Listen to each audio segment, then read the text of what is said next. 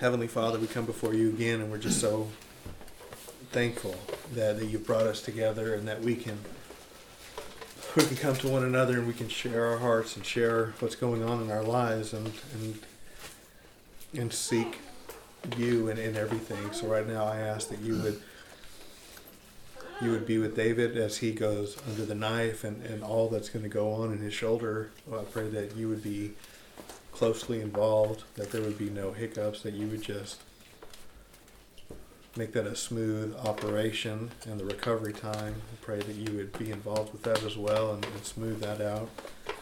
Um, also pray, Lord, for Shavi and her, her job situation.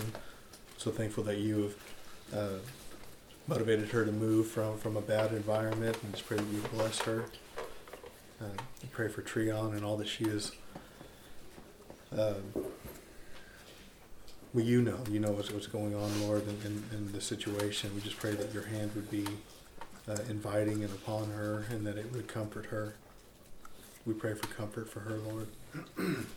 I pray for Sandy's parents as well, that, that the house uh, would actually sell, and they could be done with with the uh, West Coast, and and we long to, to fellowship with them. And again, we just thank you so much, Jesus. In your name we pray. Amen. Amen. So last time I spoke, uh, I really just wanted to open it up and, and allow people to share, uh, I don't know, testimony or, or even even something they've been reading lately that uh, God has really just, uh, I don't know, just shined a light on, or, or even just motivated them. So if anybody has anything, feel free uh To, to share. Uh, I have something as always. I feel, feel kind of silly always having something. I don't want to be the dude that's like, I'm gonna. I don't want to be that dude. Yeah, we're rolling. We want to hear it. I get tired of it. But no, Sandy's got something. This is just a. You know, this stuff has been on my mind a lot recently from reading certain stuff and thinking about these things, and this is kind of what I was. This is what I've been looking at a lot recently. This is just a short devotional. But it, man, it's really worth taking a look at what this is, um, and just kind of, I don't know, analyzing it through the week possibly.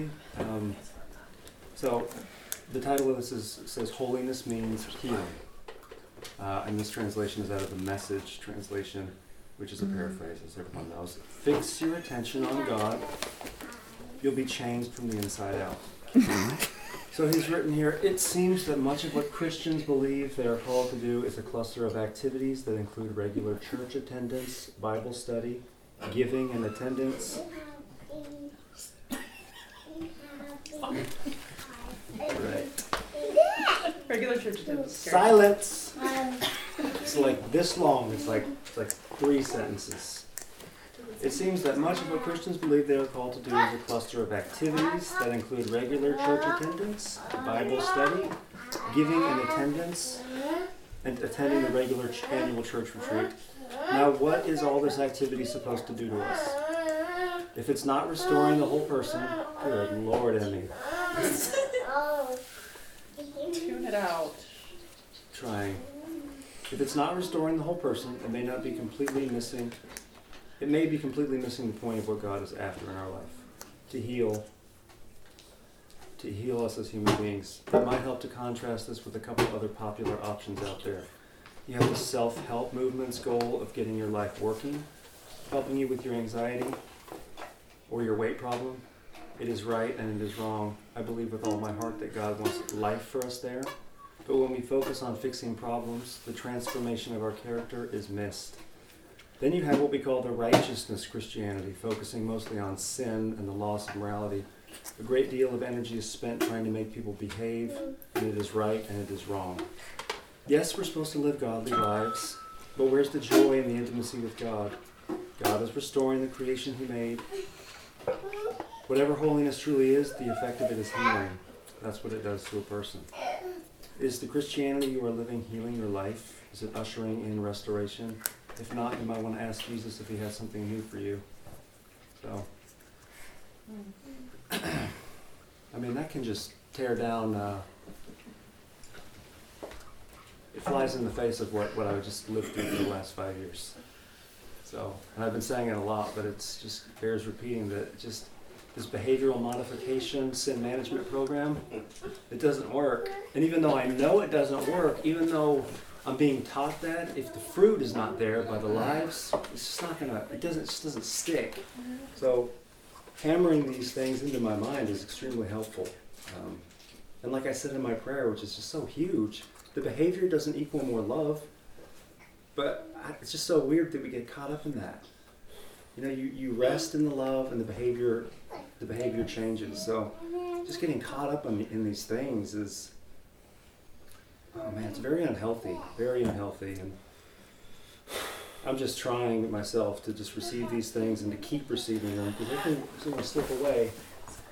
So. Yeah, well, honestly, we were talking about that and enjoying the beauty of life.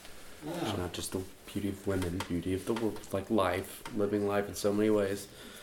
And I had a line that come. I almost posted it on social media. I was like, "There's without the context and everything." I, I didn't, but I still wrote it down because it was like. Religion destroys beauty, but Jesus sets her free. Uh-huh. And I was like, uh, that's so interesting, because it's like, you know, category of religion, well, the Christian and Jesus and there and Judaism, and there's all these different things, but it's, I don't know, it's like, man, that's really interesting. It's like one of those words, it's like all that stigma that goes with the word and everything. Yeah. But it's it's just because it's gotten so mixed up, right. Like pharisaical. I mean, the Pharisees were religious spirits, you know, religious example of like burdens that men can't carry, not letting, you know, doors. It's like the door to freedom. I think that's really what I feel like now is it's many things, but like those doors that they didn't go into that they also wouldn't let others is like the freedom of Jesus, enjoying beauty. Enjoying desire, you know, good desire, consecrating desire, you know, like all these gifts. Yeah, so obviously we talk all the time because we live together, so that's a huge benefit. But, I mean, really trying to stop trying to, really just putting off that old, like, trying to s- suppress the weight of who I am, you know, which I've done for five years, or at least most of it, you know. It doesn't mean I want to just, you know, look for... you know, fights to pick and stuff like that, or look for opportunities to, you know, blow people away with my personality gun or anything. But man, just stop the worry, anxiety, spirits of fear, all that, try to fit into a box. Yeah, I can be a mess at times. Who isn't? Other than Jesus. But, you know, that's fine. And another thing, too, is like mistakes are so viewed in the right light now, like part of my story, like we all have a story. That felt like when I became a Christian, that was part of life. Like, yes, all the stuff that's all, I don't understand it all, but past, present, future, all that, it's just um, the good and the bad, it's really all good. Well, I think you and I have talked recently, and I've kind of shared with you and a couple others that kind of speaking to what you were reading, it's like, I have allowed myself to believe things about Jesus that aren't true. And I had a better, not knowledge of Jesus, but I had a better relationship with Jesus prior to the organization I was a part of. And, uh, you know, it got a little, a little Gnostic for me, you know, to where it was just like the information, the knowledge, the this is, and, and even though we would say, this is not what saves you, I was kind of living like it was. Yeah. It's like, you know, my heart was not there, but I'm here on Saturday. Or my heart is not there, but I will, you know, do my best not to murder somebody with my exactly, thoughts. You yeah. know, it's like, it's just like the, it, it became very Gnostic for me, uh, which was interesting. Uh, Because we were hearing and saying the things I was, I say we, I was hearing and saying the things that I knew were needed to be said. And, and I was focusing on the things that I was hearing that I knew just to kind of fit me as a puzzle piece into this puzzle. And, and so I think since there's been freedom from some of that, and, and it's really kind of wrecked a lot of things, because it's kind of, it's like an explosion. Yeah, you've removed the thing, but you've got particles going every direction, and you've got to piece stuff back together. Um, and so trying to, oops, trying to find the pieces to to pull them back together is uh, it's a very uncomfortable and difficult process. I mean, it's painful, painful for me. I don't know if we're all feeling that way. Um,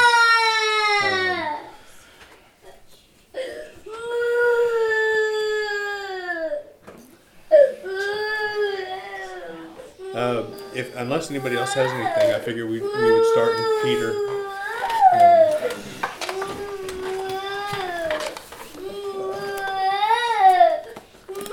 Um,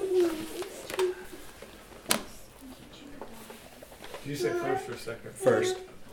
He was keeping us in suspense. I, I just said Peter. Okay. I didn't say. Michael did it last time too. He's like, oh, we really? Started in Romans, and then like twenty minutes tick by. uh, I'd like to. Uh, again, I don't really have a message, but I do like the thought of us coming together and just reading and hearing the Word of God. Um, so I'd like uh, whoever would like to read. I'm not. I don't read goodly, so sure. I would love for other people to read betterly than I do. I'll read. Um, What were you thinking? Um, so, verse three through nine. Chapter one? Yes. Okay. First Peter. First Peter one through nine. Okay. Blessed be the God and Father of our Lord Jesus Christ, who according to his abundant and boundless mercy has caused us to be born again, that is, to be reborn from above. Spiritually transformed, renewed, and set apart for his purpose, to an ever-living hope and confident assurance through the resurrection of Jesus Christ from the dead.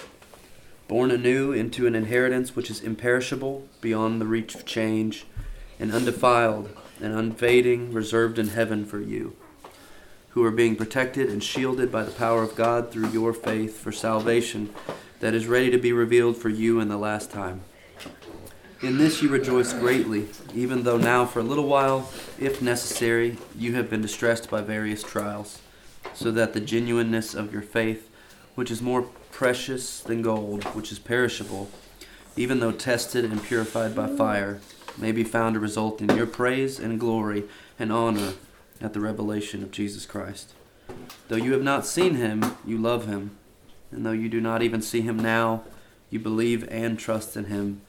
And you greatly rejoice and delight with inexpressible and glorious joy, receiving as the result the outcome, the consummation of your faith, the salvation of your souls.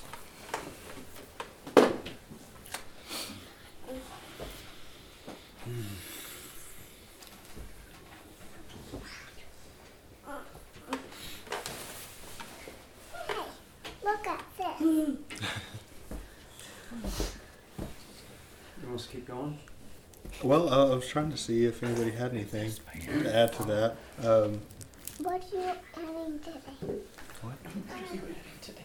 I, you know, the first thing that I thought of was the um, thing I think about in my life when stuff is going down is the uh, my loss of hope. And Peter, this is such an encouraging thing. He's talking about what's taking place inside of us for the restoration of all things. And I think about that scripture somewhere in Peter where it says, always be ready. Um, it's about three sixteen, I think, if I remember. Always be ready to give an account. But then the last part is because of the hope that's within that's you. That's exactly right. Almost as if people are like, it shouldn't, it shouldn't what is going questions. On no, that's you? What it says. What yeah. is this that's going on? What is yeah. this hope that you have? And the hope gets lost. Like the hope, I, it's so unbelievable to think about that all things restored. I'll be able to look in your eyes without having to look away. Because of awkwardness, like that's gone. That's all gone. New bodies, all the stuff Jesus was able to do. How do we forget all that? That's where the hope needs to be fixed. You know, it's unbelievable. I just, I leave hope behind, you know. But, again, like we were talking about last week, attaching yourself again to the behind is like, what is true here? What is true? When I start thinking about the restoration and the things that I want to do at the restoration, walking on beaches, like, campfire stories that will be told, like this is unreal. And the way I thought of it before was as if it was a eternal church service in the sky, and I thought, this is not good news, if I can be honest. This sucks. I don't want an eternal church service. That's not fun. How is that good news? If you love the Lord, though, it's all church, right? I know what you mean. I'm, yeah, what I'm saying is the way we do Western no, no, no. church. Right, like, right. Really, I want this to be over with right now because I don't think we've gotten it right. I used to ways. think that when I was a kid. I was like, if heaven is like what people say it is, if it's just we're wearing masks, we're plucking on harps, and like, I don't want to go. No. It sounds like hell to me. Right. Yeah. Uh, but if you know the Lord, though, I mean, as you come to know oh, yeah. Him, not like any of us really fully do, but we come to know Him better. Yes. You know He's exciting. I love that. You know where it says, "Behold, I make all things new." If you catch that in its original, it is, "Behold, I am continually always making all things ever new." You know, it's always fresh and exciting with Him. And I think, based on what I can tell from Scripture, it'll never get predictable. It'll never all be known. It'll always be like an aha, over the next hill, around the next corner. Yeah. We just... We catch the faintest hint, you know.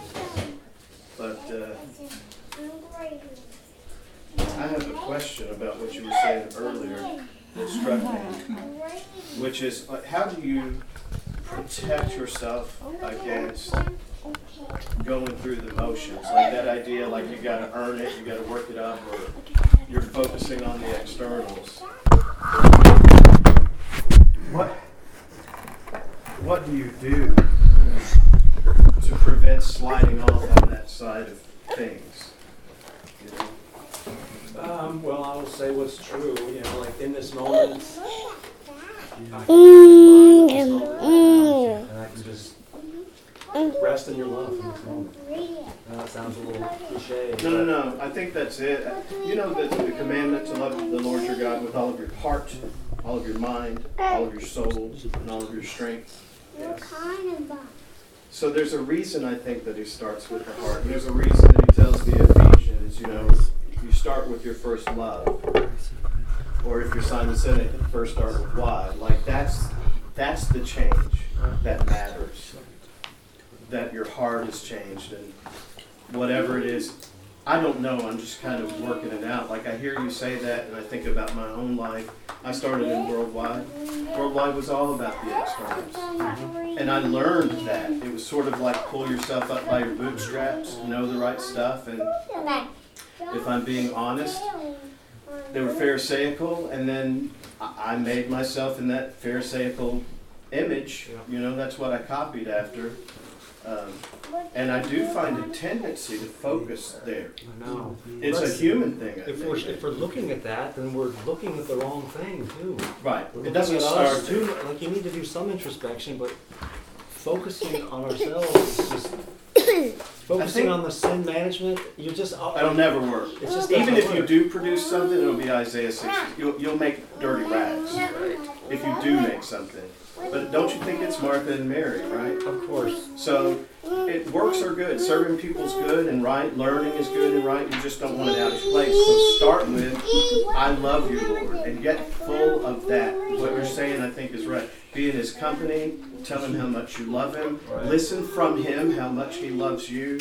Give thanks and all of that stuff. And with your heart all full, so to speak, then you're in the right place to uh, also train your mind, because you, like you were mentioning last time, you have to do that. In fact, it's a command to renew your mind too. But if you start on the externals, you can be a Pharisee. You'll be dead on the inside, and you'll, you'll have a false sense of confidence in all of your works and achievements. And well, you just reminded me of um, a story that I read that's exactly all of our experience with that. So if something happens, let's let's just say um, I'm at a dinner with friends. All kinds of stuff is going on in my head. All kinds of I'm thinking about all kinds of sin inside myself. I'm judging people around me. Um, and then the next morning, I decide to repent of those things. It's like, Lord, I'm so sorry for those things, which is good. But then, now how am I going to deflect against that? You know, and finding ways to cleverly, you know, like. Produce a fig leaf and hide from, yeah, you know, it's like instead of just yeah. choosing to say, I love you, God, forgive me for those things, I renounce right. them, and I just want to move past that. Yeah, yeah. Considering our, considering the, like how to fix things like that, how to find the right vocabulary for that. I think of what Michael I've sinned was again. About. How can I how can I navigate around that so that because the flesh will always find the way. Sure. Michael was talking about last time. Our goal cannot be to not sin. Right. That's not our job. Like, we don't get up and go, oh, I'm not going to sin, I'm not going to do this sin and that sin. You have to have a positive goal. And if you're go- like if your eyes are fixed on Jesus and you know how much that he loves you, and your goal is to walk with him, to enjoy his company and let him enjoy yours, mm-hmm. it fixes your motives on a lot of stuff. Yeah. And then I think the rest of it sort of flows from there, if that makes sense. Yeah, well, so you had read the, uh, or Shane read, the admonition, which is about hope, and that kind of reminded you, so reminded me too of when uh, we're given the instruction to have, you know, the means and the, the capability to give and account for that hope. And I think the hope is the, if it's the anchor of our souls, that's where um, that battle is going to be determined. If you're if you're wanting to do like what John said, you can't say you love God and you don't love people. You can't be like the Pharisees, like Shane's mentioning, and it's like we do all these things and we look a certain way, and it's they are doing stuff like they they have accomplished a lot, but it doesn't mean anything. It just is an outward show. And they weren't people that were filled with hope. You know, they were people that were filled with pride and fear. And the things that they did, they did for selfish reasons. They had nothing to do with hope. Yeah. Hope-filled people yeah. are sacrificial. Hope-filled people right. are able to recognize that God's grace is there always.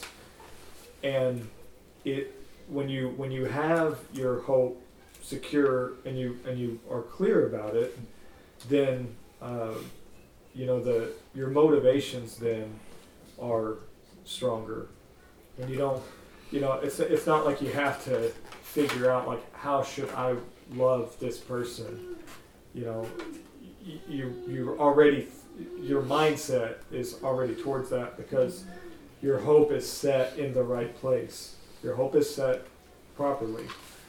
And when that is set properly, then you're able to do the things that we're reading there. You know, we're um, we're given um, that it's a very, very interesting way that Jesus refers to us, where he says, "You're salt and you're light.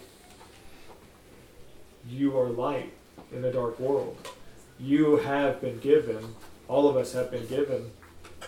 You know, all these gifts and things, but." Um, Above all of that, I think, is just the fact that it's like we are capable of living like hope-filled people, which is um, changes the way that we handle circumstance, changes the way that we handle, um, you know, just the day-to-day trivial stuff. People notice, changes the way you handle really big things too. But I think that's part of how you keep from being, you know, sucked into that. I do this because I'm supposed to. You can do that for a while, and if you're able to keep going, then you you end up being someone like a Pharisee. But most people wash out. Most people are like, well, you know, it's like, again, I'm doing the same thing. It's like, I really, really am trying to, you know, follow this code, and, yeah. you know, you know how it goes. It's like going into a marriage and saying, like, my goal is to not cheat on you. Yeah. And it's a good goal. I mean, it is, a, it is a good thing to not cheat on your spouse, but it's like we've been watching a lot of Married at First Sight because I love it, and um, I like it more than she does. The couples that he does, he binges it while I'm at work. Yeah. Uh-oh. Um, the couples that have that goal of not upsetting each other don't do so well. Mm-hmm.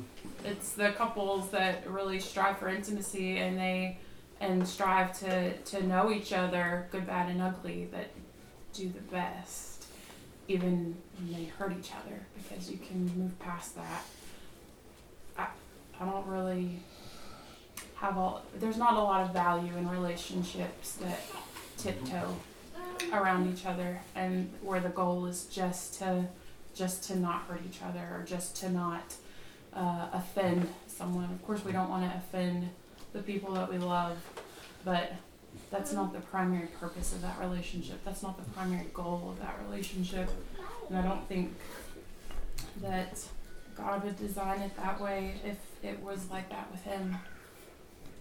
It's interesting because, like you said, the goal is not to not cheat on my spouse. The goal is to love my spouse with all my heart. And the other stuff, you know, uh, those other things just come along with it. In the same way we were talking the other night, it's like, you know, the word says that uh, you will, you, if you love me, you will keep my commandments. They will not be a burden. Yeah. That does not mean do everything you can no. to keep my commandments. It means yeah. love me. Yeah. Love me, and this other stuff comes. It's just how it is.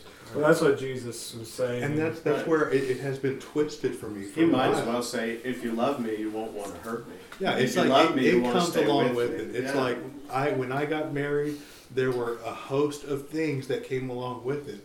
Like, I am devoted to her. I will serve her. You know, it's just like, and, and she, it's just like those things came along with it. We didn't have to sit down and say, we're going to work really hard at serving one another. We're going to work really hard at being faithful to one another. We're going to work really hard. It's like, no, we love each other. Those things came along with it. So I think, like, being obedient to the Lord comes naturally when you love him. Yeah. It's just part of that. Um, you were speaking about will a little bit, and it reminded me uh, in David Goggins' biography, autobiography, he talks about the difference between will Uh, motivation, not will. It's like motivation and drivenness. You know, somebody can be motivated to run a marathon. That means they're going to wake up, go outside every day and practice. But if they see it's raining, they're going to come back in and say, ah, we'll do it tomorrow. The driven person may open that same door and see it raining, shut the door, go in and get his coat and still go out there. You know, it's like there is a difference between driven and motivated. Um, you know, just simply being motivated is not enough. I mean, it's like, we, you know, we have a purpose-driven life. If you've read that book, it, the, the driven is the part, to me, that really, it, it's almost like a ball, a ball rolling downhill. It's like there is inertia, and you can't stop it unless something's physically going to get in the way. So when you're driven, it's like you, you've got the momentum, you've got the inertia, you've got the um, the history where you came from to, to motivate you and drive you to keep going. And so even when, in times like this where, you know, faith is difficult for me. I don't have faith in a lot of things right now. I don't have a faith in a lot of things that I used to. I have to, when we talk about hope, it's like hope to me is that break in case of emergency thing, you know, and it's like we've broken that, but hope is the thing. It's like I can, I can stand firm on the hope that this is true, that the hope that this is this way, that the hope right. that he is the way he is. Right. Because I don't have the faith that he is right now. If you don't mind my contradicting me, that is a faith. Well, it I mean, is, you're, but... You're, you're saying this... I'm not saying I don't it have faith. faith. It's just like just having faith that certain things are the way they are. It's like my faith is more in the hope that they are right now. Yeah, Which I, no. yeah it's all yeah, faith. faith. I, I'm really not disagreeing with you. I know. I'm only saying I think that it's stronger than the case you're making. I think you have more faith than you're giving yourself credit for. Well, you can have faith in the hope is, is, is yeah, what I'm saying. Yeah. So. That reminds me of uh, like what it says, Abraham and hope against hope. People. Yes. You know, it's almost like a there is a way of like I really can't mentally understand, but I can just cling to like well, you, you, you, the hope. Yeah, you cling to those hopes and the things that you are are true to you. Yeah. Like the things that you know, you know, or, or whatever. It's like I know that Jesus lived on this earth. I know that he was crucified. I also know that the Bible has very many prophecies towards that, predating crucifixion. They they they explain crucifixion. They say yeah, they yeah, prophesy sure. he would be crucified in this way before Isaiah it ever existed. Yeah. So it's like those things, and then the validity of the Gospels. I, I have a foundation in that truth, and I believe what what the archaeologists have found and, and sure. things like that. And sure. yeah, there are just like at the end of Mark, things that were added later, that were probably added because it needed to solidify the way the church was at that point, mm-hmm. which may not be. You know, maybe an error. I don't know. But I, I, I have the other things that I know. And so it's just like, because there is some foundation in that truth or what I believe, uh, everything else is just like, I, I hope this, I hope this. I, it reminds me of Lord, I do believe, but help my unbelief. Yeah, that's exactly or right. Or from faith to faith. I was trying to think of the, the, the wording. I think that's how we do, right? Because at what point do we just know everything with absolute certainty? I was about to say, there's always going to be a nature of conflict there. The and thing, I think that's the idea, because it kind of goes back to what Sandy was talking about, is that it's the, um, I think it's the the acknowledgement that uh, you're not you're not having to remove all of that, and then in order to be pleasing to God, it's not like when when the guy said that, Lord, I believe, help my unbelief. He didn't say, well, if you don't believe, you know, it's like right. I can't help you. You know, right. He didn't react that way. And I think also. Um,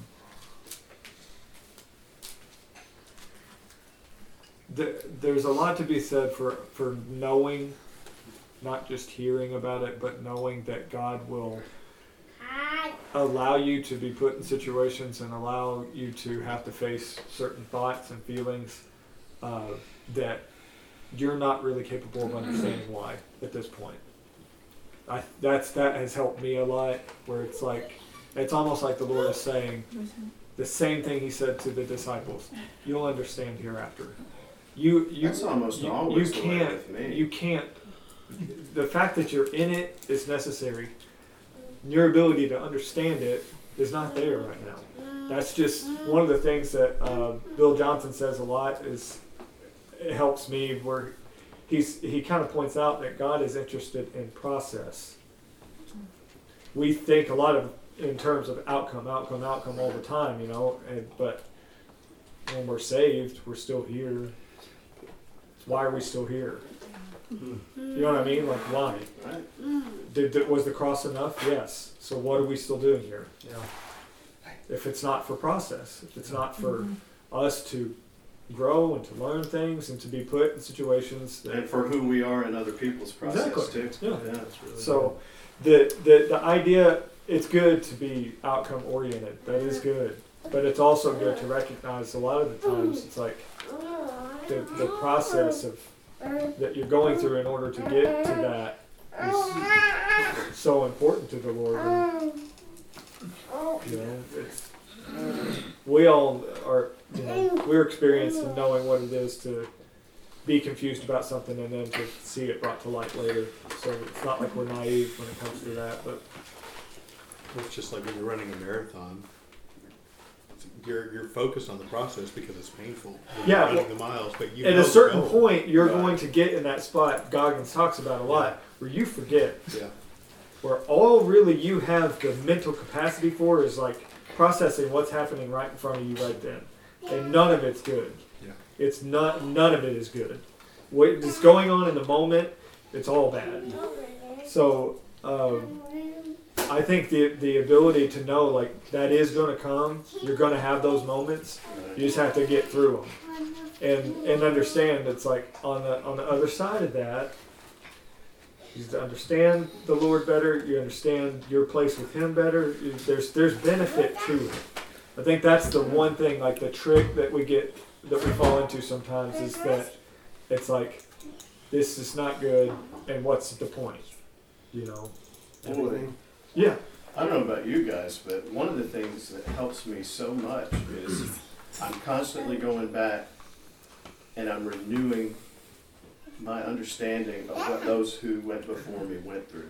Because it's not different. You know, when I'm up against something that just looks impossible and it feels impossible and I'm undone, I see what David went through. And the Lord gave me a record. He gave me so much information on his life, the good, the bad, and the ugly. And yet every time you see it referred to thereafter, it talks about how he was a man after God's own heart and how he loved him. But if you look at Joseph and you put yourself into those shoes and you think, what's it like when I've done everything right? Like, all I've done is be right. I'm faithful. I'm faithful as a son. I'm faithful as a brother. And as a result, then my brothers hate me then? They want to kill me then? They sell me for into slavery and my life is hell? And then I'm lied about in the new place where I'm just a slave.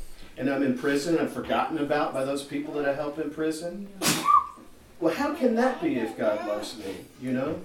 But the more that you see how God works in their lives and you think about what the outcome, I think about something that Michael mentioned in a message, which is directly from Joseph, which is what he came to know after the fact. He didn't know it going in, but he knew it the moment that his brothers showed up and he saw he was in a position now, because of his help, because of that, to preserve life. Well, who's to say, you know, whatever personal hell that we've all gone through. I, I bet everybody in here has kicked themselves at least a little or felt like, well, what was all of that about then? Mm-hmm. None of it's wasted. Oh, good, you know? Why should it be different, in other words, in our lives than it always has been for everybody? And that's why seeing that record is extremely valuable. Well, I can't put it in front of myself enough, you know? Laying hold of the hope as well. Just kind of an interesting thought, you know, that you actually, uh, it is available at times to lay hold of. Yeah, the one thing that's been on my heart so much that you just reminded me of, and you just said something there, is uh, nothing is lost. Amen. Nothing is lost. Amen. Like the first thing I thought of was, sorry to put you on Front Street, Chris, but like your situation breaks my heart. You know, you didn't control that. That's how you were born, you know, and you have to live like that, and that's not lost. That's all that, all the misunderstandings we have with people that we can't reconcile, none of that stuff is lost. Yeah. My God, I mean, all my awkward moments and all that stuff, losing children. That's the thing, man. Like, when you want to talk about, Brian, getting down to real brass tacks, like, it's dark. And the stuff that you used to lean on, you can't even find it anymore. And you're like, okay, what's the one thing? What can I count on? Like, what's real or what's true north or whatever? That thing for me, since I've been saved, has been uh, God is faithful. Just that line, God is faithful. Because I found that he's taken me to places I didn't want to go. I would never want a person to go. And way beyond. Like you think, okay, I can take it up to ten, but then you go through twenty or twenty-five, and you're like, when is this ever going to stop? I see him redeem everything, every pain, just like what Sandy was saying. He's never failed, not one time. Now, every I haven't seen everything come to fruition yet, but if he's like that, I'm saying through these historical lives, and he's like that through the history of my life from the time I was saved, now I have a reason to hope. It's a living hope. It's alive. Like Galatians two twenty. How do I know Jesus lives in me? Well, I've got thirty years worth of a record now. I mean, things may challenge me. Things will challenge me, just to be brutally honest. Things will challenge me. You know, you'll find yourself as a disciple in the boat, and it doesn't make sense that you're about to die, because after all, you're just serving the Lord. Why should we be out here about to die? Or Paul, when you're given a job, okay, go preach to the Gentiles, but P S, all your time's going to be spent in prison. How are you supposed to do that? How do you make sense out of that? But every time, God works it out, and it's better than what we would ask for. So, I mean, that's bedrock for me. You know? I mean, that can be challenging, I think, sometimes because, you know, like, take what take what Treon is going through. It's like, that's a loss. That's the most painful thing I can even imagine. Um, especially with her age, Twilight, or golden years. It's like this is this is not that time, but this everything came crashing down, and it seems like it's a loss, and it's just not. It's not actually, you know. And I sometimes, but I might not experience healing here. It's okay, because it's not really lost, you know. Amen. And it's hard going through what I'm going through. This is simple. This and what Treon, I just can't even. Just blows my mind. I, I can't. I can hardly even think about that. Um, I don't even know how to process something like that, but it's not lost, you know, and I'm not trying to be cruel. Like, I hope that there's some type of reconciliation that can happen, but... Well, if you think of the greatest tragedy that ever was, that's Jesus on the cross. What's more tragic than that? Who was better and who was ever hurt worse? How tragic is that? To mock and spit on and to break into pieces and to publicly shame love in the flesh. But... our hope is anchored in that. The triumph literally came from the greatest suffering. And it's not different for us. It's just not. Well, I mean, the, the, like the promises that you find in, in Isaiah or, you know, Jeremiah, some of these, you know, things that, that um, have been written so long ago where the Lord is saying, I give beauty for ashes, you know. Or you can you can say, one of, one of my favorite instructions from the Lord is, let the weak say I am strong. Because that tells you like a lot about how God thinks. Because he's acknowledging that they're weak. It's like, let those who are weak say I am strong. And uh, that's different than, you know, just realizing, hey, I'm strong, and believing it. It's like, that's not, I mean, where it starts is kind of like the the just fun, fundamental, like, bedrock hope, where it's like, well, I can at least hold on to this. And then, you know, God is then able to minister. And just as something as simple as just saying that that truth, you know, I believe that I am strong. Feel really weak, look really weak. Jesus was the strongest. All indications are weak. He did it the same way. Fasting forty days and forty nights, he put the devil down. Broken like he was on the cross, saved us. That's the way he works.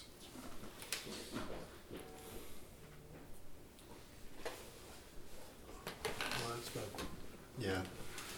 Um, somebody want to prepare the food and uh, dismiss this uh, service? I felt led to have Chris do it. She raised her hand, so.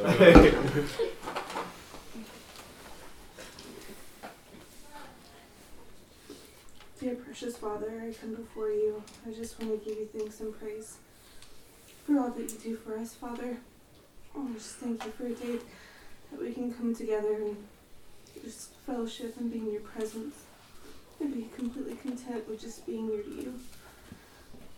I ask that you bless us to nourish our bodies and our bodies to your service. And I pray that you continue to heal all of our wounds and just bring us closer together. In Jesus' name I pray. Amen. Amen. Amen.